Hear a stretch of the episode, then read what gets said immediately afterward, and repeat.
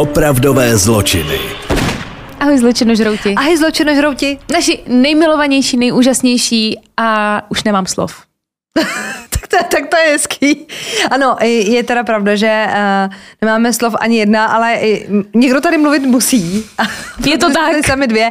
Tak uh, vám chceme poděkovat. Chceme vám moc poděkovat za všechny vaše hlasy, protože jenom díky vám jsme uh, vyhráli letos první místo v kategorii podcast roku v anketě Křišťálova lupa. Moc si toho vážíme. Je to naše první vítězství. My bychom vám to ukázali, ale my jsme ale... si ho ještě nepřevezli do studia, tu cenu. Ano. Ale ukážeme, všechno ukážeme, takže jedno obrovský, obrovský dík. Děkujeme, že jste tak věrní a že jste hlasovali a že jsme vás s tím moc neotravovali, s tím hlasováním. Vůbec Když věřím, ne, vůbec že jsme někdy byli ne. trošku otravní, ale hrozně moc děkujeme a my sliby plníme.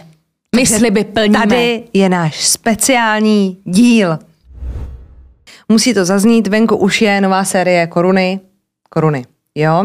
Počkej, a to říkáš těm lidem, co nás uslyší později, nebo fakt reálně k dnešnímu datu už je venku? K dnešnímu datu. No takhle, já no si reálně myslím, totiž, no, no, pro, počkejte, já na to přišla úplnou náhodou, jo. Příběh.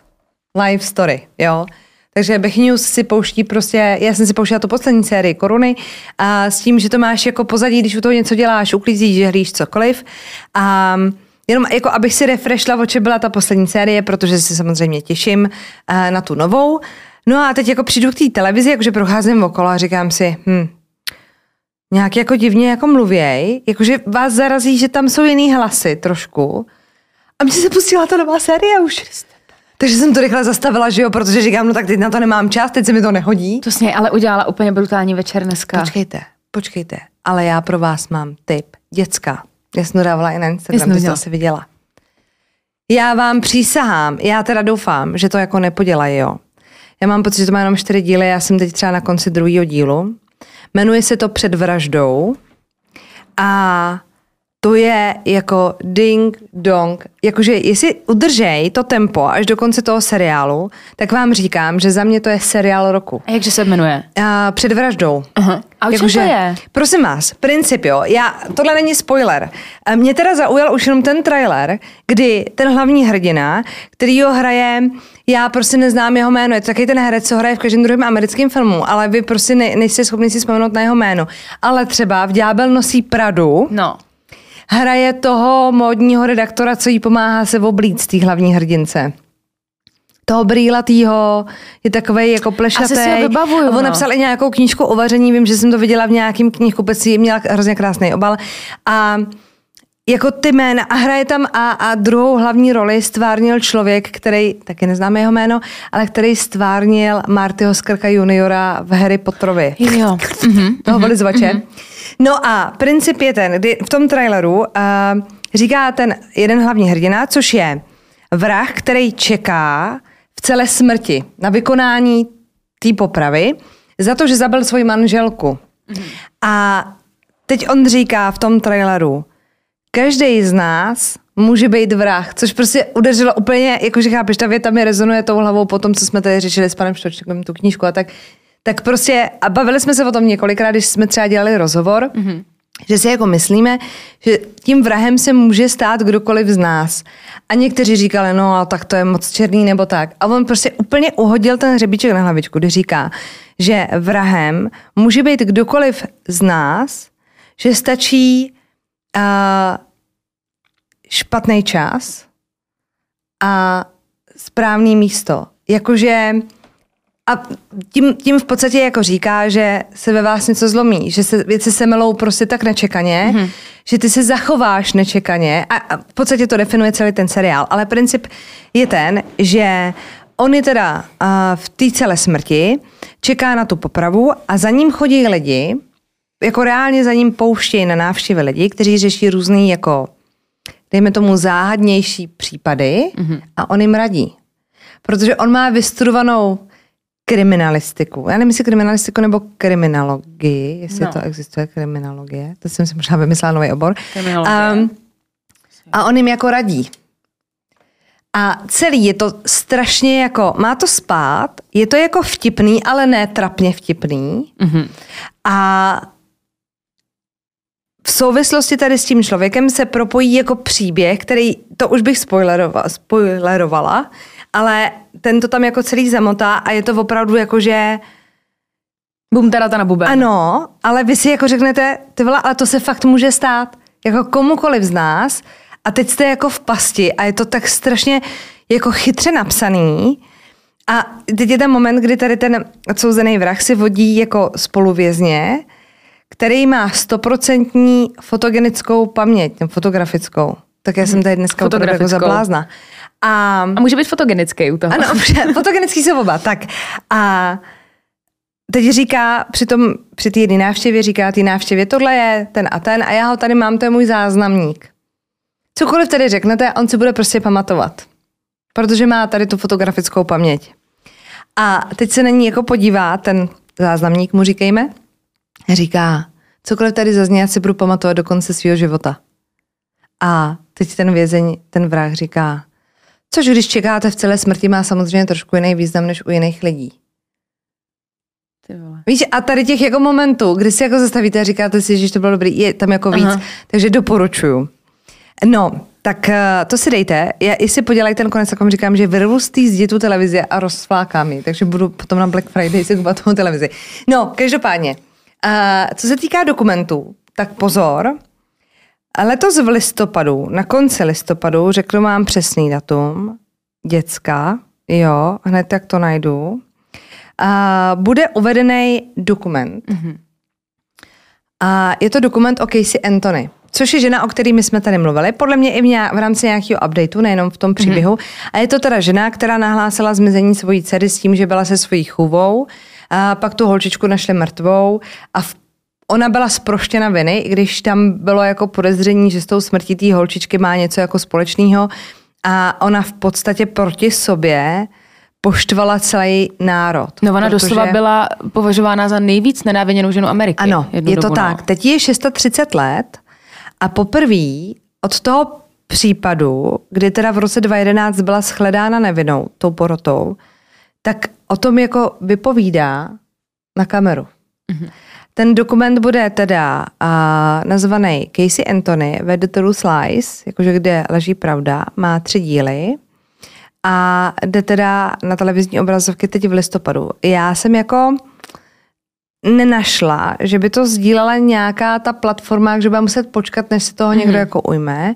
Každopádně ten příběh potom vlastně došel k takým závěrům, že se ukázalo, že ta holčička se měla jako utopit mm-hmm. a taky si to měla jenom jako překrýt, přestože si utopilo to dítě. A ta porota se radila jako 11 hodin a bylo to celý takový jako náročný a ona opravdu poprvé si sedne před tu kameru a řekne, jak to jako bylo a zpovídají o tom.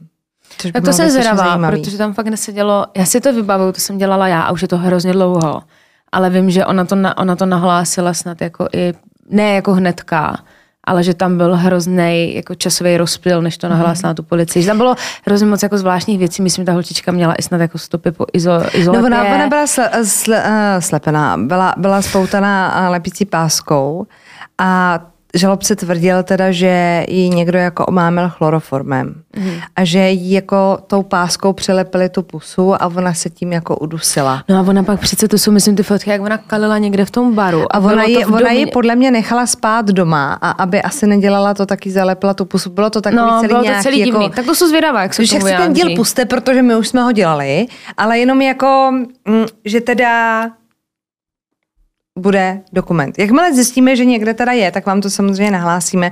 Eh, na mě to vyskočilo dneska, ta mm. informace, takže je to úplně jako úplně čerstvoučký. Tak a já pro vás mám příběh s ch na konci. Příběh Jimmy Michelle. Uh, Jimmy Michelle je jméno, který na vás možná vyskočilo, Protože teď video z jejího zatýkání koluje internetem. Je to úplně jako čerstvý, čerstvý příběh. Ale odehrál se ten čin nebo ten základ toho příběhu dřív, než teď, když jako mm-hmm. dochází k nějakému průlomu. Jo? A co se týká té tý Jemmy, tak ten příběh je zvláštní v tom, že je v tom jako všechno. Je tam jako nějaká křivda, přátelství, vraždička, ale taky poprvé v historii Velké Británie jsou tam zahrnutý média. Proto mě to jako zaujalo. Mm-hmm. Klasická, jak se říká, domácí mordovačka nás jako už jako úplně nezaujme, dejme tomu, ale tohle má jako přesah. Gemma Mitchell se narodila a vyrostla v Austrálii Její maminka pracovala na britském ministerstvu zahraničí. Její rodiče se potom rozvedli a ona se s tou matkou musela přestěhovat do Spojeného království, kde teda žili ještě společně s její sestrou. V té Velké Británii potom navštěvovala i vysokou školu King's College v Londýně, kde studovala humanitní vědy. A ona byla velice chytrá, takže v mhm. rámci těch studií se jako snažila vzdělávat, co to jako šlo. Takže ona v rámci, a to studovala humanitní vědy, jo, takže to jsou jazyky, sociologie a podobně, ale ona chodila ještě na kurzy nějakého lékařství, anatomie a dokonce i jako chodila na pitvy a podobně, že si chtěla mít jako přesah, jo. Bohužel jako pro ní zrovna tady ty kurzy jako do budoucna úplně neprospějou. A ale zužitkovala je evidentně. Každopádně, ještě na té škole byla premiantkou a dokonce za svoje znalosti v té anatomii získala takzvanou Hamiltonovou cenu. Není to prosím cena Louise Hamiltona, jo? S formulemi jako to nemá nic formuli, společného. Nedostala formuli ani diamantovou naušnici. Um, každopádně uh, ona pak asi nepřekvapila, že promovala své znamenání, protože prostě byla fakt nabušená. No a aby se vzdělávala ještě dál, tak uh, začala studovat osteopatii na British School of Osteopathy. To zdárně dokončila tohleto studium a pak se rozhodla vrátit do té Austrálie, že to mám s tou nechá v Británii a v té Austrálii si chtěla otevřít osteopatickou praxi. Zpátky do Británie se vrátila v roce 2015 a tam nastal jako problém, kdy Ona měla teda nějakou nemovitost v té Austrálii, tu si jako ponechala, vrátila se do té Británie, jenomže v té Británii to funguje trošku jinak. Ona si eh, v té Británii musela zařídit, aby měla registraci mm-hmm. u osteopatického konzília. Do té doby nemohla vykonávat tu praxi. Nevím moc, proč si ji jako nezařídila, možná si ji už potom jako nechtělo, ale byla prostě v tu chvíli bez práce a byla nucená bydlet s tou maminkou a s tou sestrou. A s tou ségrou měli docela náročný vztah, oni se dost štěkali, tak jako sourozenci se normálně jako hádají, jo, ale tam to dokonce došlo tak daleko, že ta ségra se našla nějaký partnera, snad se ho jako vzala a ona jim začala jako vyhrožovat. Takže je nějak jako terorizovala a podobně a do toho jako nemáte prachy, takže se prohlubuje nějaká ta depka, vy jste jako agresivnější. A ta ségra ji několikrát dokonce nahlásila na policii. A ta Gemma teda odešla s tím, že jako ty, ty, ty a dostala příkaz, aby nechala teda ty rodinný mm-hmm. příslušníky na pokoji. Jakože ty byste měli být vděční za všechny ségra. své švagroví a švagry, kteří vás neterorizují, protože to může být vždycky mnohem horší. Ta jejich maminka už byla v té době v důchodu, takže oni byli celkově jako bez těch příjmů. A bydleli v domě, který teda začínal být už takový trošku jako polorozpadlý, protože přece jenom tak byli tam jako ženský, ten čvára se evidentně úplně jakoby nezajímal o, o tu stavbu a chtěli to nějak jako rekonstruovat, ale neměli peníze, takže tam žili tak jako, nechci říct v polorozpadlým baráku, ale nebylo to úplně jako mm. čupr bydlení. Ale zajímavé bylo, že ona třeba měla pořád tu nemovitost eh, v tom Queenslandu, v té Austrálii, ale stejně se tam jako nevrátila. Víš, že tam by mohla provozovat tu praxi a tak, ale Pronajímala třeba, to třeba líbilo... aspoň doufám, že... Hele, to jsem jako nenašla. Ale jsi byla jako... bez lovu, já bych to buď prodala, nebo bych to pronajímala. Ale jako když už chceš zůstat v té Británii, no. nebo jako, dobře, tak kdyby si to chtěla nechat, jako dejme tomu letní byt, protože v Británii je prostě 75% eh, dní hnusně a prší tam, tak to bych jako pochopila. No. Ale pronajmeš to do té doby, víš, nebo něco takového. Každopádně ona teda pořád jako nepracovala, hádala se s tou rodinkou, prostě, hele, ty kdyby šli do výměny manželek, tak v tom cítím potenciál, jo. V srpnu 2020 se Gemma potkala, prosím vás, uh, s ženou, která se jmenovala Michelle Mi Quyen Chong. To bude nějaké azijské jméno. Ano, jak jsi to poznala? Cinko. Ty jsi prostě znalec jazyku. Já jsem jazykovědec takovej. Chválím tě. Humanitní vědy ti jdou. No a ona si nechávala říkat Debora, takže pro ten náš příběh, prosím vás, abych ten nemusela skloněvat. A proč ne, já bych, já bych to nechala. Já si jako myslím, že by nás mohl třeba sledovat někdo, kdo studuje synologii a, a pak by, by z nás mohla vyskakovat z okna. Stejně jako nám třeba napsal pán, a za to teda moc děkujeme, když jsme tady řešili tenkrát, víš, protože nás poslouchají lidi, kteří mají odborné znalosti, což my jako respektujeme a samozřejmě chválíme a obdivujeme. A napsal nám pán, který nám psal, že studuje biologii a bylo nám vysvětleno, že my jsme tady řešili nějakou tarantuli. Jo, něco s těma hadama a pak s tarantulou. No a že tarantula jako taková v tom daném území jako nežije a že vlastně je to jako přežitek a že se jednalo asi o nějakého jiného pavouka a byli jsme jako odborně poučeny. Jsme měli říct sklípkan. No, a nebo prostě nějaký jiný druh pavouka, jo. Tak uh, my jsme rádi za doplnění znalostí, ale co se týká biologie, zeměpisu, dějepisu, jako furt ta laťka bude nízko, jo. My chápeme, že to s námi myslíte dobře, ale něco nám říká, že o moc lepší už to nebude. Jo? Starýho psa novým nenaučíš. Přesně, ale na druhou stranu, starý koště dobře mete. Jo, zase, aby jsme se jako nevykopávali tu díru, jo. No, takže budeme říkat teda, uh, Debora. Musím říct slečně, ale ono už jí bylo přes 60, takže Bába. Ženě.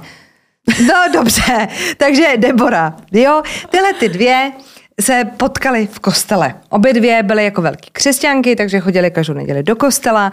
A ta Debora byla teda velice zvláštní jako osobnost. Ona pocházela z Kuala Lumpur, v Londýně žila už 30 let, v té Malajzii měla zbytek rodiny, měla tam ségru a tak. A když se seznámili, tak už jí bylo přes 60 a žila jako poměrně své rázně, jo. Ona teda vlastnila dům, který částečně pronajímala. A teď prosím vás, teď si jako představíte, že si pronajmete třeba byt, pokoj v tom, v tom domě, jakože když budete mít nemovitost, což měla udělat tady naše milá Gemma, měla pronajmout prostě svoje haciendu v údolí v Austrálii, tak uh, si tak jako představujete, že to budete pronajímat třeba za prachy. No. Ale to Debora ne. Ne. Debora prostě měla čisté srdce a ona prosím vás pronajímala ty prostory v tom domě zadáčo.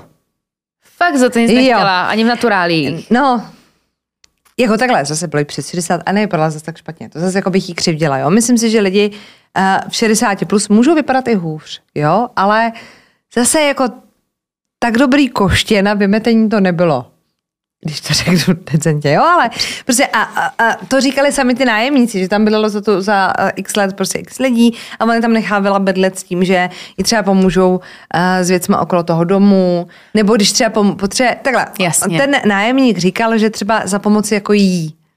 Já si myslím, a že Debora... Se může schovat cokoliv. Já si myslím, že Debora byla chtivá. Chtivá bába. Víš, jakože pronejmeš ten barák, teď ona už byla vdova, manželí zemřel, takže byla jako sama, teď máte barák a říká, úplně, já úplně vidím, jak my dvě v 60 plus, když bychom ovdověli, budeme pronajímat dům, ve kterým žijeme. Takže pronajmu dům pouze mužům ve věku mezi 20, tak už jíme přes 60 a 40 lety. Zájmy single, surfování, ano, zájmy muzika. surfování, fitness, dělání sklapovaček a chození bez trička doma. Tak, povinnost. Jo? A pronajmeme to zadarmo, jenom za výpomoc nám. Jo? Ding, ding. Ding, ding. A teď já už to úplně vidím, jak serva, surfař prochází barákem a Debora naked. Kamaráde, dlužíš mi nájem. Jo, takže, je, to jsem se zrovna zbudila, zapomněla jsem se oblíct. Nevím, to, že... Jejda. A teď nájem, hele. Desátýho, já jsem byla v podnájmu, ještě v Mladý Boleslavi, platila jsem nájem desátýmu, takže chlapče desátýho, nájem. Ej chuchu do betle. Ej chuchu. Debora, naked, je. Yeah s Paťmalem tady. No, a, takže dobrý, ale ona byla opravdu teda velice svérázná, takže kromě toho, že teda chtěla pomoc, kterou nebudeme specifikovat, tak prosím vás, a ona teda trpěla paranoidní schizofrenii a užívala pravidelně antipsychotické léky. Jo?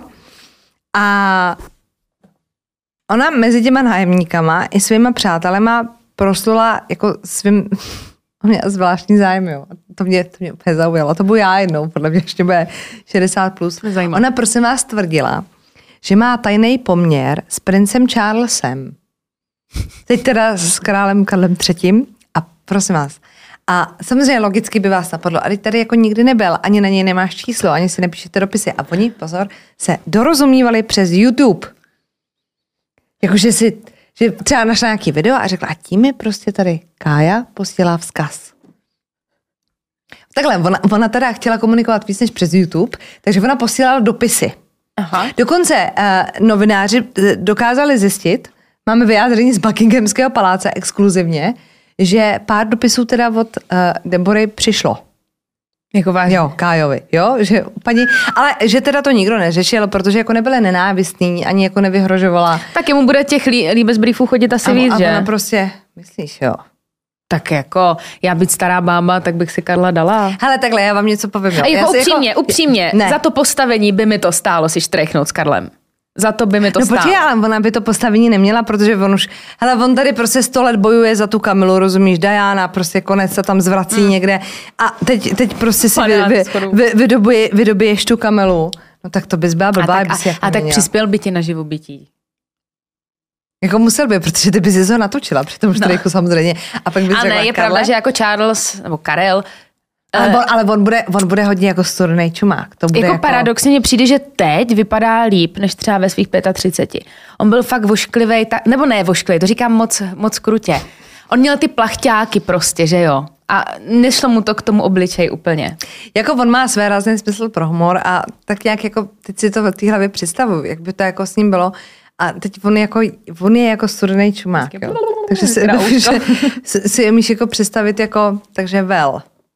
Teď se slíkneme, teď si zlehneme a teď na to vlítneme. To by byl on. To no. bude velká ale, lášeň. ale fakt bych si ho, jako jsme zase u těch starých, ale fakt mě se víc líbí takhle starý. Já bych si ho dala teďka, než 35 radši. Takhle, já si počkám. A kdo se počká, no, ten počkej, se až budu stará, tak Charles, no takhle, je to syn Alžběty, takže možná nebude mrtvý ještě, jo, ale už to bude moc. Ale já, až já budu stará a budu chtít být na někom takhle jako, jo, Připnutá. připnutá tak William bude ve věku. To už mu vypadají úplně všechny vlasy. Takže Viléma si ho představit, jako hladím po jeho pleši. No a Debora teda si představila, že Takhle plachťáky. No a Kamila jim u toho svítí. No, takže prosím vás, ale ona teda, nutno konstatovat, že ona reálně možná chtěla mít jako zadní vrátka, takže občas psala, a to nechápu ještě víc, Borisu Johnsonovi. A u Borise Johnsona není žádný ale. To mi prostě do mě Ne, nebo to- kecáš. to ne. Jakože to už radši, než Boris Johnson, tak už radši Donald Trump.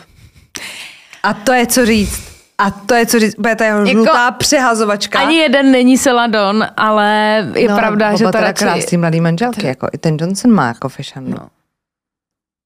No. tak prostě to bude sexy mozek, že jo? Já prostě tě strašně doufám, že to nebude udělat něco hroznýho, protože my tady myjem prdel. Já už No takhle, uh, podařilo se teda zjistit, že ona psala i Borisi Johnsonovi, který byl tehdy Skvělá premiér baba. Velké Británie. Uh, teď by to s tou premiérkou, která vydržela 40 dní, tak uh, by to mělo... Bez taky psala. Bez A taky psala. A říkám, Proto musím, musím to vydržet těch 45 dní, abych dostala potom uh, ty Do prémie, tu. tu životní rentu a pak odstoupím, aby mě nechala být. Každopádně, oni se teda dali dohromady v tom kostele, byly jako kamarádky, no a Gemma byla tak trošku jako manipulátoreček, jo. Takže ona jí tvrdila, že jí dokáže vyléčit z těch psychotických stavů pomocí nějaký jako její duchovní léčby. Jako takhle. Tohle už mě trošku zavání někým jiným. A taky to léčení, pošlu ti energii, pomažeme se menstruační krví, Sejdeme se v tak. Tajsku a zaplatíme za to 100 zaplatíte tisíce. za to, můžete si na to půjčit. Tak to nám to trošku jako připomíná, že teda jí bude léčit takhle jako ty její choroby. Jo, prosím vás, nesmějeme se psychickým chorobám. Paní byla prostě opravdu nemocná, nikoho neohrožovala, ale přijde mi prostě strašně dobrý a já jsem přesvědčená o tom, že až budu stará, budu taky taková, já budu psát prostě do Buckinghamského paláce. Williama Myla. A já ti to budu nosit na poštu. I miss you. Já to budu posílat sovou. No, každopádně eh, ona teda se stala obětí tady té manipulátorky, která na ní zkoušela, jako že ji teda vyléčí. No ale hlavně potřeba investora, protože samozřejmě barák se jim rozpadal s tou mámou, že jo? A tak co jako by mohla jako dělat a chtěla vylá- vylákat z té uh, naší milé Debory nějaký prachy. Ne, ona chudinka ještě bude v oběť. No jo. A chtěli prostě rekonstruovat ten barák. Oni dokonce ještě jsem někde našla informaci, že narazili na nějaký podvodníky, takže prostě prodělali asi 250 tisíc liber jakože na rekonstrukci toho baráku, což jako není úplně málo peněz. No a ta Debora ji říká, OK, tak já ti dám prostě 200 táců.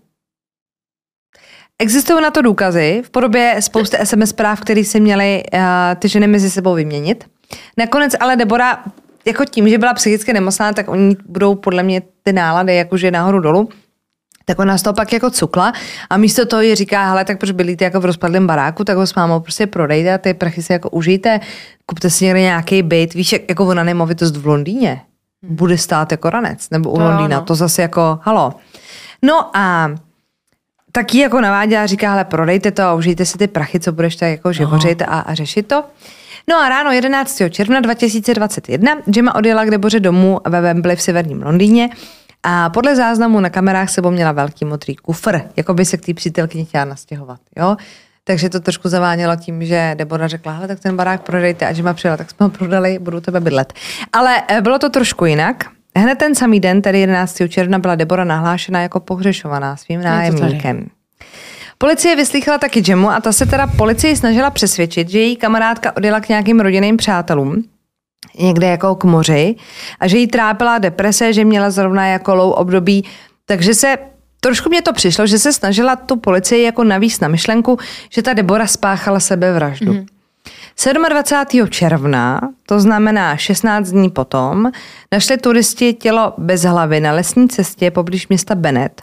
Hlava byla nalezena jenom o pár metrů dál a až o pár dní později Tělo bylo už teda v pokročilém stádiu rozkladu a patolog nebyl v tu chvíli schopný určit příčinu smrti, ale našel na lepce ránu, takže se domníval na první dobrou, že teda uh, ta osoba zemřela uh, nějakým tupým úderem do hlavy.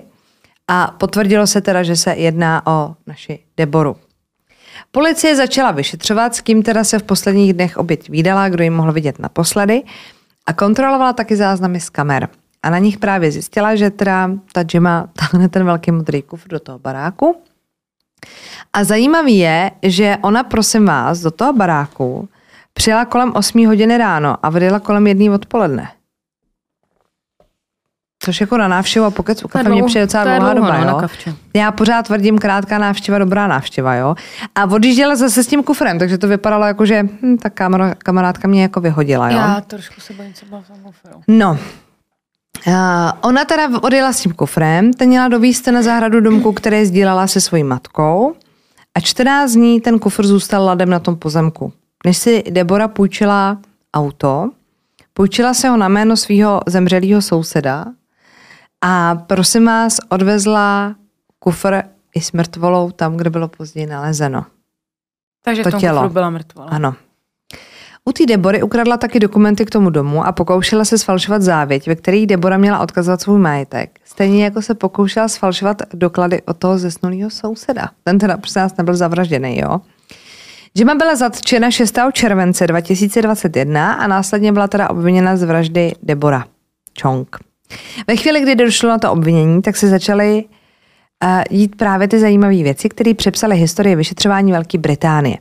10. července, připomínám, jednalo se o rok 21, jo. A Velká Británie byla v té době velice striktní, co se týká lockdownů a všech možných věcí, což částečně zlomilo vás Borisy Johnsonovi, protože v té době jako pořádal večírky, když ty lidi pozavíral doma. No a ona byla vzata do vazby. 10. července teda stanula před soudem, tam se vyslechla ta obvinění, frčela do vazby. 28. září 21 proběhlo jednání o vině a trestu a toho se zúčastnila prostřednictvím videohovoru, protože lockdown, že jo, z věznice Bronzefield. Během toho jednání pořád popírala, že by s tou vraždou měla cokoliv jako společného. Soudce potom odložil to jednání na letošní rok. Samozřejmě uh, oni zatkli velice rychle, takže předpokládám, že potřebuješ nějakou přípravu na ten případ, jak žaloba, tak obhajoba a taky možná v tom se hrál roli ten covid, že ono se to fakt jako blbě jako řeší, když musíte být každý někde na videu a tak dál. Během slyšení v prosinci 21 padlo rozhodnutí, že ten soud proběhne teda letos 26. září. Nicméně letos 26. září probíhaly stávky advokátní komory, a takže soud proběhl 11. října. Žaloba se teda opírala o důležitý body, které byly jako prokázaný. Jo? A první z těch bodů té obžaloby bylo, že Debora měla znalosti. Jo, byla přítomná pit, pitvám, měla znalosti anatomie, dostala za to cenu, takže byla celá nabrýfovaná. Dokonce uh, si dokázala potom tím pádem poradit i s tím tělem, přece jenom oddělená hlava, že? No a motivem měly být teda už zmiňované peníze, který ta Debora ch, uh, chtěla původně týdě mě dát, pak teda zase že ne a oni si o tom teda psali a u soudu byly přečtený ty, mm-hmm. ty konverzace. Další důležitý důkaz potom byly záznamy z kamer na té ulici, na který byla teda Gemma s kufrem s tím, že míří k domu, potom z něj toho 11. června. Připomínám, teda kolem 8 hodin ráno přijela, kolem půl druhý odjela, což prostě je fakt dlouhá doba. A z toho domu, kromě toho kufru, měla odnášet i menší tašku. A v té tašce, prosím vás, při domovní prohlídce našli cenosti ukradené v domě té Debory. Jo, tak oni ji zatkli velice rychle, takže ona, jako když to neschovala ten den, tak hmm. prostě tam to bylo bum, bum, bum. Uh, taky se našly dokumenty, To znamená, uh, předpokládám nějaký uh, rodný listy, údaje k tomu baráku, který prostě potřebujete k tomu, abyste mohli sepsat falešnou závěť. Ta teda měla uh, Jemě přihrát 95% veškerého majetku té Debory a 5% její mamince. Celkový majetek, který ta Debora měla, měl hodnotu 700 tisíc liber, nemálo. No a ta Gemma, to bylo hrozně zajímavé, tak ona prosím vás, když odcházela z toho domu, tak ona dvě hodiny s tím kufrem a s tou taškou chodila po Londýně. Jakože mají záznamy z těch kamer, kde ona opravdu dvě hodiny trajdá po městě s tím kufrem. Jo? A pak si zavolá taxíka a jede s ním jako domů. Ten samý den a potom jede do nemocnice San Tomas s tím, že má poraněný prst, má tam nějaké jako zranění a tvrdila, že si ho skřípla do dveří. Podle žalobce mělo teda dojít k tomu zranění při potyčce, že se ta Debora bránila. Jo? Když se pak rozhodla zbavit toho těla, po 14 dnech, co ho měla na tom pozemku, tak se na, na, na ty doklady toho zesnulého souseda počila to auto. A to prostě nevymyslíte. Ona teda jela pryč z toho města a cestou píchla. Takže si zavolala asistenční službu. Policie dokonce dohledala toho chlapíka, který pomáhal měnit to kolo. A on teda popsal, že v tom autě byl strašný smrad, že ho nedokázal jako identifikovat, ale že tam byl strašný smrad a takhle, já měla fakt nějaký strašný smrad, to byla to mozzarella, jo, ale mm, jo, a že mu přišlo, že ta ženská se chová hrozně jako divně, že byla jako, tak máte v autě jako mrtvolu, jo. Tak nechcete, jako, aby to trvalo díl než, než, než to. A ona, že mu přišlo divný, že on vyměnil to kolo a že se odveze jako to starý a nějaký chtěl dát ten vercek do toho kufru, že už ona se jako bránila, takže samozřejmě, když to pak zpětně zjistíte, tak vám to do sebe jako zacvakne. No a s tím, že se zjistilo při pitvě, že teda opravdu žena zřejmě zemřela úderem do hlavy a chyběly jí prosím vás dvě kosti, které Doslova bylo napsané dvě kosti, které tvoří páteř a přední část hrtanu. Takhle jako z toho krku, když vezmete ten předek, tak to. A když policie prováděla tu domovní prohlídku, u potom, co teda jí podezřívala, eh, že zabila tu Deboru, tak nenašla ten kufr. No. Nikde nebyl. A pak si všimli, že prosím vás, soused má vedle baráku nějakou stodolu nebo prostě nějakou jako nějaký přístavek a na střeše toho přístavku našli ten kufr. Ale bacha, vzali ho teda na expertízu a zjistilo se, že v něm nebylo žádný DNA. Ale kapcičce toho kufru byla utěrka, ta byla celá od krve. Jakože Uh, předpokládejme, že teda ona to tělo zabalila do nějakých gelitů, proto tam nebylo DNA. No ale tak pak jste teda ale úplně vypatlený, když teda si dáte tu práci a pak teda hodíte do toho kufru prostě utěrku od krve, jo? Aha, dobře. Obhajoba se snažila to trošku jako uhrát, že jako kufr byl bez DNA, no ale furt tam byl ten hadr z krví.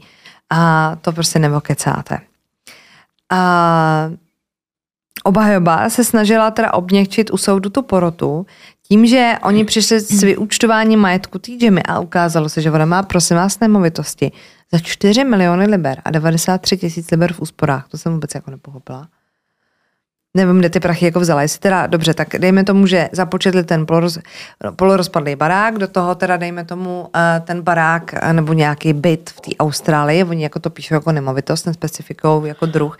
Ale možná je to jako ovlivněný tím, že jak jsme řešili, že je to jako barák v Londýně, když je jako rozpadlý, jo. No. Ale že jako není motiv já to nechápu, proč to prostě neprodali. Prostě vlastně jako obhajovali, že proč by jako vraždila, když má jako dost svých prachy, peněz. No. Na druhou stranu mohla prostě si říct, tak přece to nebudu platit ze svýho. Víš, jako že barák byl třeba napsaný na mámu a ona si řekla, no jo, ale tak až máma umře, budu se dělit se ségrou, která prostě tady má šváru a já se s nima nemám ráda a já to tady budu rekonstruovat a oni to pak třeba zbalej. No, jo, hamižná chtěla víc. No, no, prostě jako, že to mohlo být až takhle easy.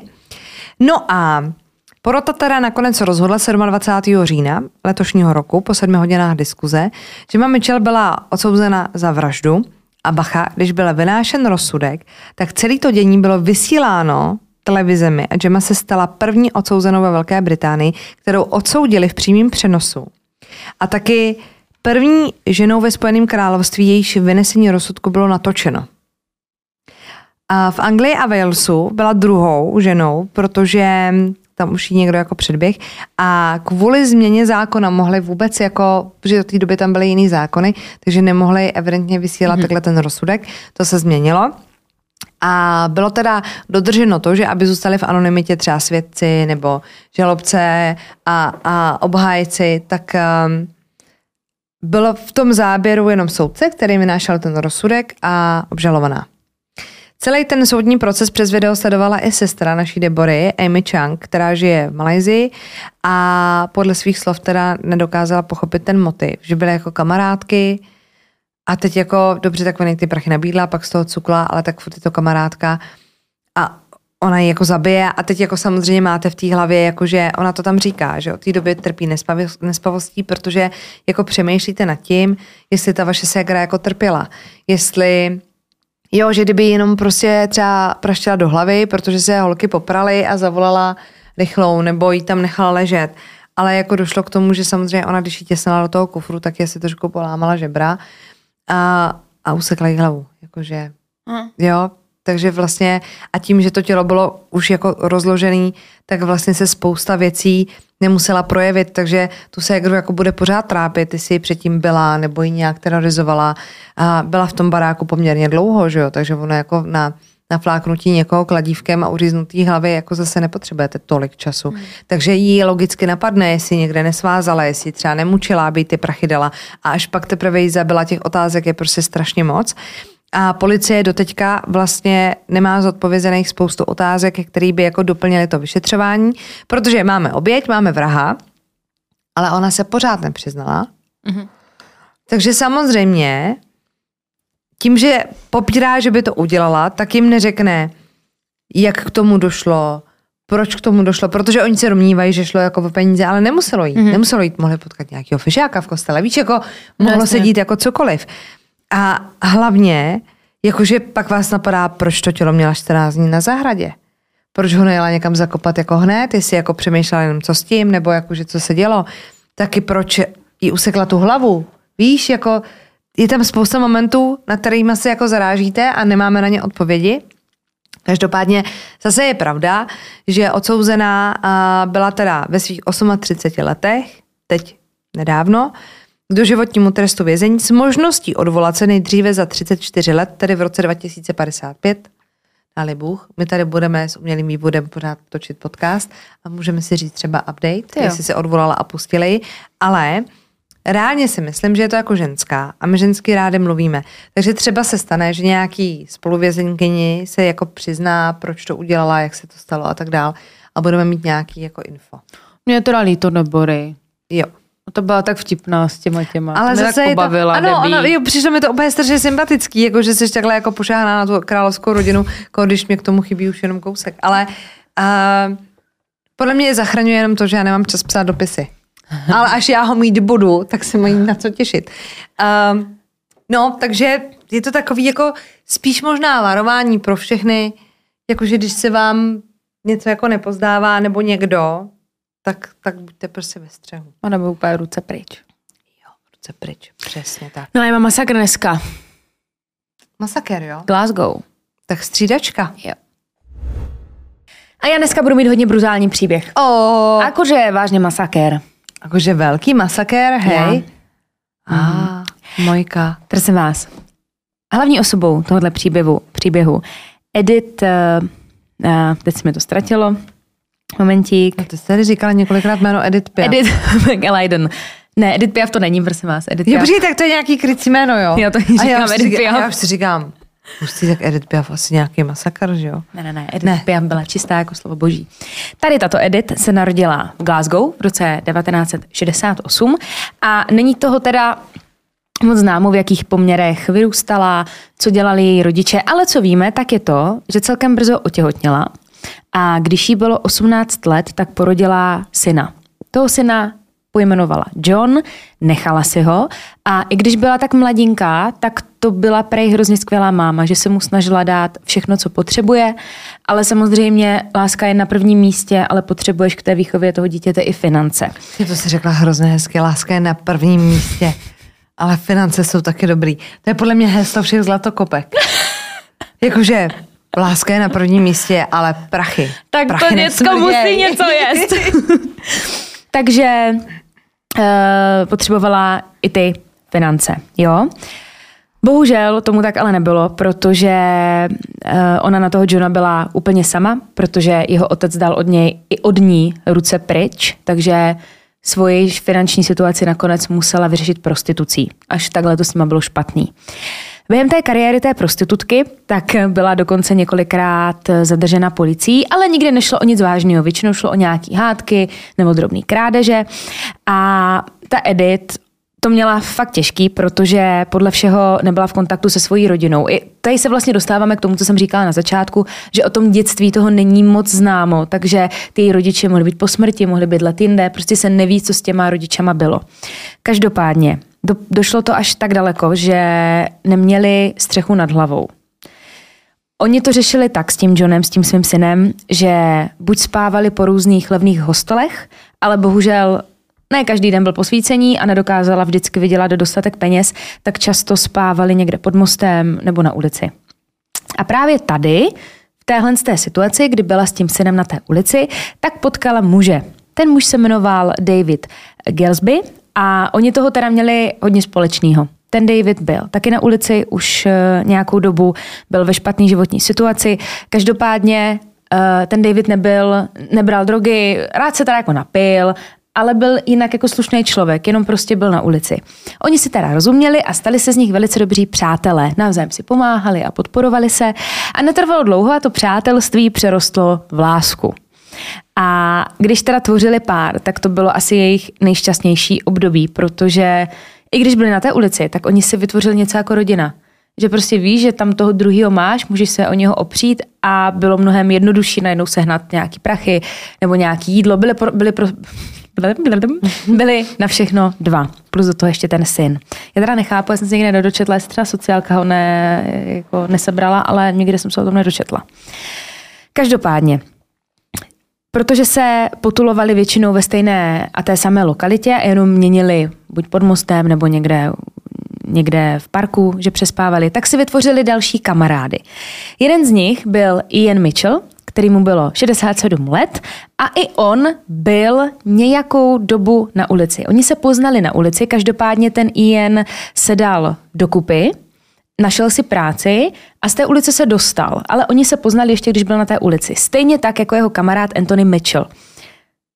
Tady už zaznělo slovo ulice tolikrát, že já čekám, kdy přijde starý Jsme... pešek v té vestě. Já se strašně omlouvám, ale já mám u obou, u, i, o, i u Anthonyho, i u Iana napsaný stejný příjmení. To je moje chyba, prosím vás, nebyli to bráchové ani manželé, ale určitě byl Ian Mitchell a Anthony, to se omlouvám, to příjmení tady nemám. Nemo to neřekneme. K dostaneme. Já čekám příchod starého peška v no, Jsme na ulici, pojďme. Anthony byl taky starší pán, byl mu 70 a jak už jsem říkala, tak ten Ian se z toho, se z toho dostal, protože si uvědomil, hele, já nechci tady bydlet pod mostem do konce života, už jsem starý dědek, tak se do toho opřel, pronajmu si byt. Ten byt byl jako levný, ale byl celkem velký a byl tam pokoj navíc. A ten právě pronajímal tomu Antonimu, oni byli nejlepší kamarádky. BFF to byli, 67, 71 let. Mua. A právě tady v tom bytě často přespával i ten David, Edith a ten malý John, že jim dávali jako přístřeší zadarmo. Jenže ta situace se zhoršila v momentě, kdy Edith opět byla zadržena policií. Bylo to za nějaký krádeže, každopádně už to bylo po několikáté v řadě, takže musela si to odsedět ve vězení. Bylo to přesně 9 měsíců. Do toho vězení teda nastoupila a ten její přítel David byl zase na všechno sám. Ovšem bacha, jak se ukázalo, tak to bylo to nejlepší, co ho mohlo potkat. Ona tím, že byla v tom vězení, já nevím, jestli ho nějakým způsobem stahovala nebo nebyl dostatečně namotivovaný, ale on během těch devíti měsíců, co ona byla v tom vězení, tak šel do sebe, našel si práci, pracoval v hotelu, v tom hotelu i bydlel, začal mít výplatu, žil prostě normální a spořádaný život. A do toho se pořád bavil s tím Antonym a s tím Ianem a scházeli se u nich na tom bytě a vlastně všichni se začali hrozně hezky dávat jako dokupy. Žádný drogy, nic, prostě fakt. A kde byl malý John? Prosím vás, malý John vůbec nevím, kde byl v tu dobu, ale já si myslím, že se o něho staral ten David. Jo, tak aspoň. Ale malý John nám hodně zamíchá kartama ještě, bacha na to. Aha. Uh, takže on si takhle těch devět měsíců žil a pak nastal podzim, kdy měli vypust, vypustit, měli pustit tu Edit z toho vězení a ten David si s ní volal, on dokonce chodil i na návštěvy za ní a byli teda domluvení, že jak ji propustí, tak to oslaví v bytě u těch kamarádů. Což se taky stalo a ona, jakmile vyšla z toho vězení, tak ty první kroky okamžitě vedly do bytu těch kamarádů. Ne za klukem svým, ale za těma kamušema teda šla. A ti kluci už tam teda nějakou, kluci, takový staří páprdové, já tady. Když říkáš, nastal podzim a já si říkám, No tak oni v podzimu života už nějaký pátek byli, tady ti dva kluci zrovna. Že tady ti kluci 70 letí. No takže tam měl nějakou pártošku, ona tam přišla, začala pít taky a Znáte takový ten pocit, že přijdete někam na párty? Mně se to párkrát stalo, pak jsem to litovala. Že třeba moji kamarádi byli nametení víc jak já, protože jsem dřív. přišla o tři hodiny později a vy to doháníte, abyste se dostali do toho rauše, co oni. No tak tohle měla Edith. Tak jako přechlastat sedmdesátníka nebude tak těžký, podle mě. No, oni byli vycvičení z té no, ulice. Je pravda, no. Udělali si teda oslavu, pořádně se opili, všechno bylo úplně v pohodě, vykládali si různý, různý zážitky, co se dělo během těch devíti měsíců a tohle, tohle. No a pak nastala situace, že došl, došel chlast. Neměli co pít. A teď je by hrozně chtěla vidět, jak to jako vypadalo, jak tam sedí tady ti čtyři lidi, zjistí, že dojde jako pití a normální člověk by se jako zvedl a šel koupit třeba láhev vína. Ale jim se nikomu nechtělo, protože jako těch peněz neměli úplně na zbyt, takže jenom seděli a koukali na sebe, jako kdo to bude koupit. Uh, což teda samozřejmě rozčílilo Edit, protože byla hrozně vztahovačná. Ona si to začala otáčet na sebe s tím, že hele, já jsem dneska jako odešla z vězení, to měla být moje párty, měli jsme to prostě zapít a vy jste takový idioti, že nejste schopni ani koupit víno a oni na ňu, tak si to koupit sama, když jsi tak chytrá, ona, ale já jsem ve vězení, já nemám peníze, takže prostě taková hádka, začala si tam všechno jako vyčítat, že úplně v prčících velkom párty. No a tady v tom afektu si všimla, že vedle na stole leží nůž. Mm-hmm. Nalenila, vzala ten nůž a začala bodat svého přítele Davida Mm-hmm. Ale bodala ho do stehna. Ale bodala ho tak moc, že on to stehno měl totálně, totálně rozpáraný. Eh, samozřejmě do toho dost vypili, takže extrémně krvácel. A tady tohle to celý sledoval ten Ian, ten Anthony, kteří byli zaprvé ožralí, teď úplně v šoku, protože z nějaké obyčejné hádky kvůli vínu se vzniklo něco takového. Takže když se probrali z toho šoku, tak se snažili najít cokoliv, co by mohlo zastavit to krvácení. A v ten moment prozřela i ta Edith a teď jí došlo, aha, to jsem asi jako přehnala a došlo jí, že ten David může i umřít. Tak řekla tomu Ianovi s tím Antonym, hele, uh, najděte něco, čím mu zastavíte to krvácení, pomožte mu. Já jdu vedle zavolat záchranku. Šla vedle do místnosti a nezavolala na záchranku. Zavolala svému 17-letému synovi Johnovi. Jemu v tu dobu už bylo 17 není úplně přesně známý, co mu jako řekla, jako slovo od slova, ale bylo to něco v tom smyslu, že ho prosila o pomoc, aby přijel na tady tuhle tu adresu, že je v nějaké nouzi, že potřebuje pomoc. Ten John z toho měl zvláštní pocit a trošku i obavy, tak poprosil svého kamaráda Jamieho Greje, aby jel s, ní, s ním. A jakmile zazvonili na ten byt, tak ten Anthony s tím Ianem si mysleli, že to je záchranka. A byli celkem jako v šoku, když tam stáli 12-letí kluci a aby toho nebylo málo, tak v tu chvíli slyšeli obrovský řev pod, eh, pod oknama a slyšeli troubení a jako různý zprosté nadávky, tak prosím vás, to byl taxikář, který dovezl ty dva kluky do toho, do toho bytu. Jenže kluci neměli prachy, takže se tam nechali dovést, nezaplatili, zdrhli a ten taxikář samozřejmě požadoval, požadoval zaplatit tu cestu. Takže to dopadlo tak, že ten Ian šel dolů s tím mm-mm, Antonym, mm-mm. pořád je tam ten David, jo? Který má rozpáranou celou nohu. A nějak to jako urovnali, zaplatili to za ty dva, vrátili se zpátky a David vykrvácel a už byl mrtvej. Uh-huh. Uh, což samozřejmě celkem, když se vrátili zpátky do toho bytu, tak šokovalo nejenom tady ty dva, ale i toho kámoše, který si vzal na pomoc ten John, protože ani jeden neměl ponětí, proč ta Edith volala a s čím potřebuje, ale rozhodně nečekali, že přijedou a bude tam mrtvola. Přece jenom to byly jako náctiletí kluci. Mezi tím, co všichni byli šokovaní, tak eh, John si vzal bokem svoji mámu a úplně s chladným klidem jí říká, že je potřeba to jako vyřešit. Jaký je teď plán? Jako 17, 17 letý dítě, to prostě dítě, přijde za vama, OK, mami je tam mrtvola a máš to asi na svědomí ty, tak co budeme dělat? A já, OK, dobře. Tak dítě ulice, vy? Samozřejmě problém byl ten, že kdyby se matka přiznala, tak uh, si odsedí už víc jak 9 měsíců, protože toho už měla ve svým součtu jako nespočet. Plán byl teda takový, že se to ututlá. Dobře? Jenže jsou tam svědci. Ian a Anthony. Uh, u kterých neměli stoprocentní jistotu, že by to třeba nenapráskali, přece jenom mějme na paměti, že ten David, ten mrtvej, byl jejich nejlepší kamarád. Uh, takže se rozhodli, že je prostě napadnou. Byli to už starší pánové, takže neměli tolik síly, jako oni tři dohromady. Navíc byli totálně v háji z toho, že u nich doma zemřel tragický kamarád, do toho byli opilí. Takže se tady ti tři, Edith, eh, John a ten jeho kamarád, domluvili, že na ně teda zautočí. Celá situace proběhla následovně. Ten John, syn té Edith, šel jako první. 17 let, jo? Vešel do kuchyně, tam si vzal nůž a úplně svižnou chůzi si to štrádoval rovnou k Ianovi, který seděl na sedačce v obýváku, úplně v depresi, oplakával tam svého kamaráda, nevěděl, co dělat. John nic neřekl a s naprostým klidem ho začal bodat do oblasti hrudníku. Když to viděl ten Anthony, který seděl v podstatě kousek od nich, tak vystřelil z toho obýváku a utíkal vedle do ložnice, kde se zamkl.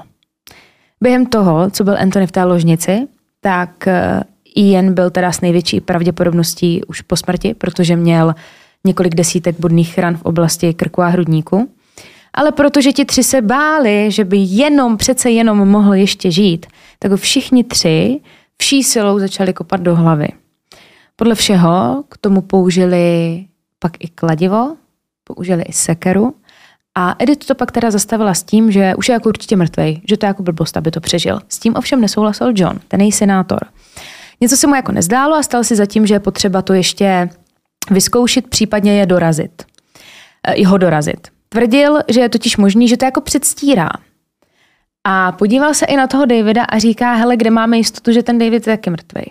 Takže dali čočku i tomu mrtvému Davidovi. Potom odešel John do kuchyně, kde dal vařit vodu v rychlovarné konvici. A s tou konvicí se vrátil zpátky a všem obou těm mužům polil tou vařící vodou obličeje. Mm-mm. Bylo to z toho důvodu, že tvrdil samozřejmě, to je jasný, že když by vám lili když by vám lili vařící olej do ksichtu, jak bylo v tak se prostě ozvete, že jo? Když vám bude někdo lít vařící vodu.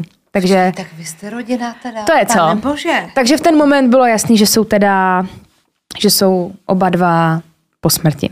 V ten moment se zaměřil na Anthonyho. Který, ten byl furt v té ložnici. Tam byl zamčený v té ložnici, on se chudáček snažil snad zabarikádovat, ale tam byly jenom nějaký stůl a nějaká židle. Takže jako mu to úplně moc nepomohlo. Každopádně oni byli v klidu, protože věděli, že u sebe nemá mobil, eh, bylo to ve vyšším patře, nebylo to v přízemí, takže i kdyby se pokusil vyskočit, tak se jako zabije. Já třeba jsem si úplně promítala, já bych asi radši vyskočila z toho okna, nebo bych křičela, jak, jak urvaná o pomoc. Tam třeba nemuseli být okna, přece jenom byl to nějaký levný nájem, pod nájem teda. Byli to bezdomovci, kteří se zařadili do společnosti teprve před pár měsíci. Ví, že tam mohl to být i pokoj bez oken. Každopádně oni byli úplně klidní. Našli vrtačku a začali vyvrtávat ten zámek. A to je prostě hrozný psychoteď. Oni vyvrtali ten zámek, do pokoje se opravdu dostali, otevřeli dveře a jako první tam vletěl Jamie, ten kamarád toho Johna, a měl v ruce baseballovou pálku. Takže toho to taky pohltilo teda. Toho to taky pohltilo. Ježíš Maria, no tak to je teda kamarádu deště tohle. A chvíli toho Anthonyho teda honil po pokoji a podle, k tomu se dostanu potom, ale podle určitých jako důkazů ho honil i po celém bytě. Nemyslím si, že by byl tak mrzný ten Anthony, ale podle mě si to ten hajzlík jako užíval. Hlavně jak velký To utrpení toho Anthonyho. No a honil ho s tou baseballovou pálkou. Nakonec uh, ho dostal, brutálně ho byl tou baseballkou a on ho doslova ubil k smrti a totálně mu, já, prostě rozmašíroval mu úplně obličej. Úplně totální masakr. Tři mrtví. Teď samozřejmě co budeme Pěkný. dělat? Pěkný teda. Jamie řekl, že na to kašle. Řekl, hele, já už jsem svoji práci odvedl, goodbye, já jdu dom. Fakt to, fakt to no tak, tak udělal. Přesně to nebude uklízet. Přesně. To je jako když vaříš jídlo a nemeješ nádobí. Kdo vaří, nemeje. Jamie teda řekl, že na to kašle a ta Edith tam zůstala s tím svým synem a vymysleli plán. Edith se osprchovala a protože, protože byla samozřejmě celá od krve, dala se nějak dokupy, převlíkla se. Eh, ten její senátor se taky nějak vošplouchl a šel domů. Ta Edith tam zůstala a okolo třetí hodiny ráno šla zaklepat na souseda. Ten soused se jmenoval Jim Sweeney a opravdu teda otevřel a u těch dveří stála vystrašená Edith s tím, že se stalo něco hroznýho a že potřebuje pomoc. Uh, ten Jimmy šel s ní opravdu do toho apartmánu, toho Iana, toho Anthonyho a když vešli k bytu, tak už z toho bytu šel jako zvláštní pach, popisoval ten soused a jakmile otevřeli dveře, tak on se fakt podvracel. No, no tak že být úplně oni všude. doslovně jako tvrdí, že tohle je jeden z nejhorších případů, který se kdy ve Skotsku odehrál. Že to bylo něco tak brutálního a tady tomu případu se fakt říká jako krvavý dům, doslova. Protože Prosím nás, ta krev byla jako všude. Jakože ale všude. Byla na stěnách, byla na stropě, ale bavíme se fakt jako tratoliště krve. A všude byli, no k tomu se dostaneme, je to prostě hrozný. Oni vešli do toho bytu a teď tohle to ten soused eh, uviděl, okamžitě zavolal policii a je chytrý soused, protože řekl té Edit, ona tam chtěla vejít a on říká, ne, nejdřív zavolám policii, která mi řekne, jak se máme zachovat. Já tam nechci vstoupit, dokud mi to policie nedovolí. Protože bylo možné, že tam třeba budou přeživší. On jako neviděl ty mhm. mrtvoly ještě. Ta policie teda řekla, ať se jde podívat dovnitř, jestli tam jsou nějaký přeživší. Tam teda chudák našel ty tři zmasakrované těla.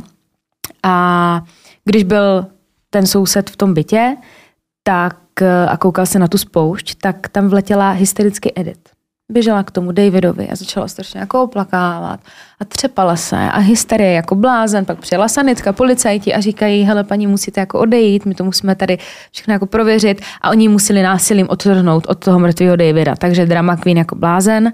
Ta policie odvezla Edith rovnou na stanici, aby vypověděla, co a jak se odehrálo, ale nebyla podezřelá. Ona prostě byla brána jako přítelkyně toho Davida a potřebovali prostě nějaké informace. Mezitím ti kriminalisti a experti zjišťovali, zajišťovali místo činu. A všichni se zhodli na tom, že v životě neviděli nic horšího. A někteří dokonce to nezvládli. A fakt si vzali ten den volno a museli někdo nahradit, že to byl fakt strašný masakr. Podle toho vyšetřování teda bylo jasný, že ten útok trval dlouho a že minimálně dva muži bojovali o život, protože na stěnách byly otisky rukou od krve, což naznačovalo, že jeden z nich před tím útočníkem utíkal. Ta jejich identifikace byla skoro nemožná, protože nebylo možné rozpoznat tváře, jak byli zmasakrovaní. Dokonce se na závěsech a na stěnách našly kousky masa a orgánů. A různě po, místo, po místnosti se našly, prosím vás, částečky lepky a části mozku. Jak jim bušili do těch hlav, tak to lítalo, že jo? Uh, netrvalo dlouho a našly se i zbraně, které útočník použil. Byla to baseballová pálka, kladivo, sekera a různý nože. Na všech předmětech byla ještě krev. Byly z místa činu odebrány i vzorky DNA. A krom toho, že se našla DNA všech tří obětí, tak se našla i DNA dalších tří lidí. To se zapamatujme, k tomuto se vrátíme. Teď se přesuneme od DNA, probíhá nějaká expertíza, přesuneme se k výslechu Edit. Ten byl hodně zvláštní. Začalo to tím totiž, že Edith naprosto popírala to, že byli partneři. Ona tvrdila, že David byl její jako kamarád, ale rozhodně ne přítel. Přitom bylo potvrzený, že ti dva spolu chodili. Dokonce to potvrdila i bejvalka toho Davida, která tvrdila, že s tou Edith je už roky, ten její bejvalej. A taky teda na policii celkem jako apelovala v tom slova smyslu, aby si ji proklepli. Že je celá nějaká divná, že její minulost není úplně, úplně růžová a že podle jejich slov je doslova jako zlej člověk a že by se nedivila, kdyby v tom měla prsty. Obrovský zlom nastal v momentě, kdy na stanici přišel jistý Brian Gallender, což byl bezdomovec. Žil v Glasgow a on tvrdil, že v době, kdy už bylo po těch vraždách, tak měl přístřešek pod mostem, který sdílel s Johnem, se synem Edith. Podle jeho slov přišel John nad ránem úplně opilej a začali si povídat. A ten John byl jako strašně vychechtaný, vysmátej, měl hrozně dobrou náladu, takový rozšafnej a a on se ho ptal, ten, ten jmenoval se Brian, jo, ten Brian se ho ptá, jako co se stalo a tohle, tohle, jaký jsi měl den a on říká, že doslova řekl, udělal jsem jednoho týpka, co chtěl znásilnit mou mámu, tak dostal lekci. A teď vy, jak jako udělal, dobře. Asi to nechtěl úplně vědět, tak se nevyptával dál. Každopádně John mluvil dál. Popsal prosím vás všechno, co se stalo. Popsal vraždu všech tří. Jak se to odehrálo, co se použilo za zbraně. On se tím doslova jako chlubil. A já bych hrozně chtěla vidět výraz toho Briana. To muselo být jako, ty sedíš u toho ohně pod tím mostem a teď frajer ti říká, no a to jsem mlátil baseballku a pak jsem ho polil horkou vodou a ty jenom A já jsem tady sám, tady s tím divno člověkem pod mostem. Samozřejmě a... mohl si to vymýšlet, ale taky nemusel. Solidní duchocovská party. To jako... popsal všechno a on pak vytuhl. Byl ožralý, tak usnul. A ten Brian měl strašný strach, takže on si zbalil všechny svoje věci, co měl. A utekl od tam a šel pak rovnou na policejní stanici. Ten celý příběh řekl té policii a zhodoval se právě přímo tady s tou trojnásobnou vraždou. A to, že mluvil pravdu, potvrzovalo, potvrzoval i ten fakt, že třeba to v médiích ještě v tu dobu nebylo. Nevědělo se, kolik tam je mrtvých, co se použilo za zbraně. Prostě se stala nějaká vražda. Takže ten Brian se to neměděl, nemohl kde dozvědět. Na to konto byl 17-letý John zatčen společně s jeho kamarádem Jamiem Graham. A ten kruh se krásně uzavře, když se najde schoda u DNA. Ty tři cizí vzorky, které byly zajištěny na místě činu, tak se shodovaly se všema třema. Edith, Johnem a Jamiem. Měli DNA, měli otisky prstů, spoustu dalších a dalších důkazů, takže byli obviněni a v roce 2005 začal soud. Což je taky trošku bizárek. Tady jsou, to jsou takové trošičku bezpáteřní krysy, tady ti tři, protože oni se neviděli několik těch měsíců, než, jako, než do toho soud, než proběhl ten soud. A oni, když přišli k tomu soudu, tak byli vysmátí. My se tam všichni potkali. A oni se na sebe usmívali a čau mami, čau mamčo, ahoj mami, ježiš, čau Jamie. Nazdar, nazdarte to. Jako fakt Ne. Dělali jak kdyby se sešli, já nevím, na nějakým sezení nebo na nějaké besedě. Prostě hrozný, hrozný bizár. Vůbec si jako neuvědomovali, a co se stalo, vlastně proč tam jsou a vůbec nespytovali ani svědomí, bylo jim to úplně jedno. Uh, u toho soudu se pustilo video přímo z místa činu. Takže začali všichni zvracet takové... Jako, to musel být strašný masakr. Podle mě to pustili hlavně z toho důvodu, aby ta porota viděla, čeho jsou jako schopni a co se tam vlastně stalo, že nešlo o nějaký píchy pích, říz, říz. Uh, všichni ti tři se nakonec u soudu přiznali, ale šli na to fikaně. Prosím vás. Aby každý z nich nebyl souzen za trojnásobnou vraždu, tak my to rozdělili. Mm-hmm. Takže Edith se přiznala k vraždě Davida, John k vraždě Iana, Jamie k vraždě Anthonyho. A tím, že ta policie neměla, nebo ta obžaloba neměla, jak jim dokázat, kdo koho zabil, tak jim to prošlo. Mm-hmm. Tak jim to prošlo. Edith teda byla odsouzena na doživotí s minimem 13 let. Mm-hmm. 13 let. Každopádně... Počkej, to bylo 2,5? Jo. Myslíš, to by měla být... Že už je venku? Hele, podle všeho jí bylo zamítnuto nějaký podmínečný Aha. propuštění, protože ona je celkem jako degeška. Ona, když nastupovala do toho vězení, tak vlastně se hrozně cítila, že má jako na, na že má na krku tu trojnásobnou vraždu a je to hrozně cool a že si vydobíde nějaký vysoký postavení v té věznici. Uh, úplně ufákli, jako nikoho to nezajímalo.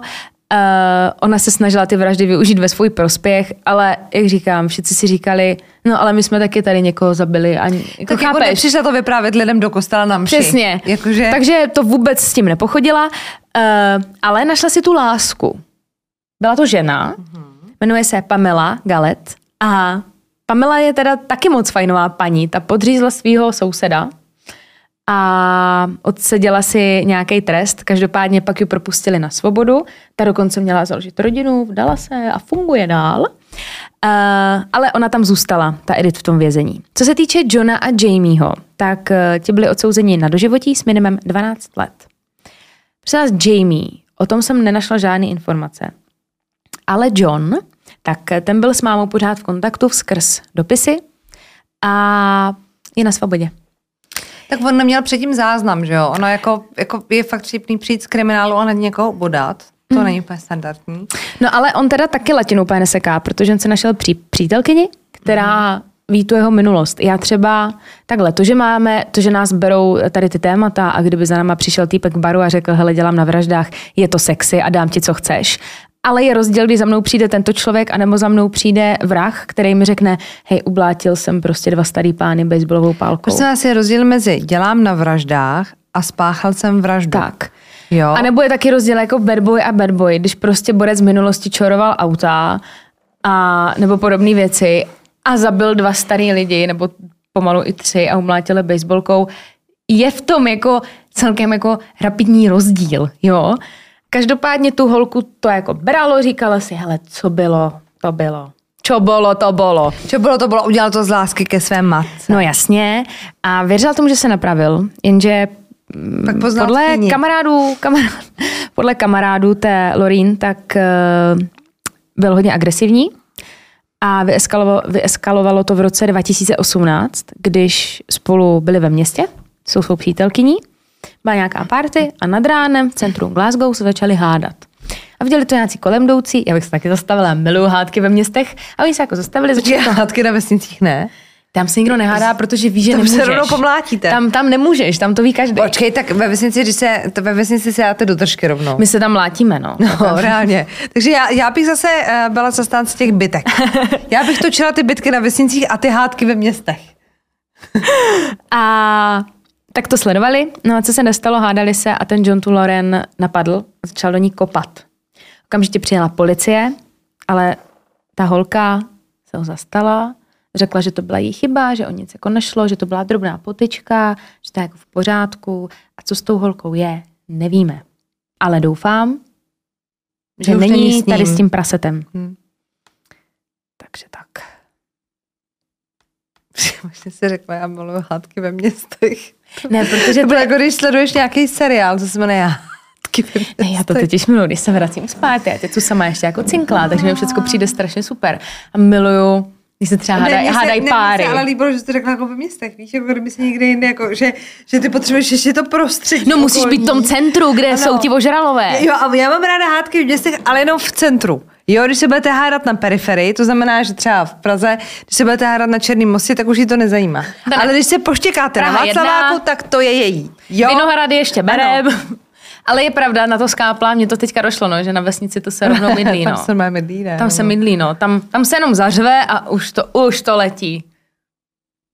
Tam umíte říct. Já mě zrovna teďka v sobotu čeká, čekají hody. No, jen, jen prostě a, si to Takže já pak poreferuji. Já pak poreferuji, Jdeš se tam... kroj? Nebudu. Ne? Mm-mm. Na to už jsem stará. Ne, si. Ne, jsou fakt na to stará. Fakt? To jo. Oni to teda někteří jako nechápou, jsou tam třeba a není to třeba spojený s tím, že třeba, když máš kroj, tak třeba musíš být pana? Ne, ne, ne, ne, ne, ne. ne. ne. Ale jako kdyby je takový, tak pak jsou třeba jako, když jsem, když bych byla vdaná, tak už na hody jít jako nemůžu, na to jsou pak třeba babský hody, ale tohle to jsou, no jsou buď klasický... A ty nemůžeš jít na klasický hody, když jsi vdaná? Nemůžeš. Proč? To je tak jako zavedený. To jsou no, jako ale ti mladí nějak... stárci, to jsou ti mladí stárci a to jsou eh, Tam ti mladí jako vinoši. Jako holku, jako ano. historicky. A, jako. Ano, a potom jsou vlastně, to jsou tradiční hody, potom mm-hmm. jsou martinský hody, mm-hmm. což je vlastně svatý Martin a tohle, a potom jsou babský hody. Mm-hmm a tam vlastně jdou jenom ženský a jsou to mhm. tady ty vdaný, ty musíš být vlastně, myslím si, dokonce i bezdětná. A co jsou ty, kde se to pere právě? No. Ty babský, to jsou ty, kde se to a je takový milí. jako, to je nepsaný pravidlo, že většinou ty stárci jsou jako děti, že fakt je to, já jsem začala stárkovat, když mi bylo 16 uh-huh. a skončila jsem 16, 17, 18, ve 20, v 21. Možná na, ve 22, když moc, tak jsem přestala stárkovat. Ale když už ti je 26 nebo 27 a jsi tam s těma 16 letýma dětma, tam už je fakt hrozně, hrozně jako věkový, věkový generační propast, řekla bych, jo?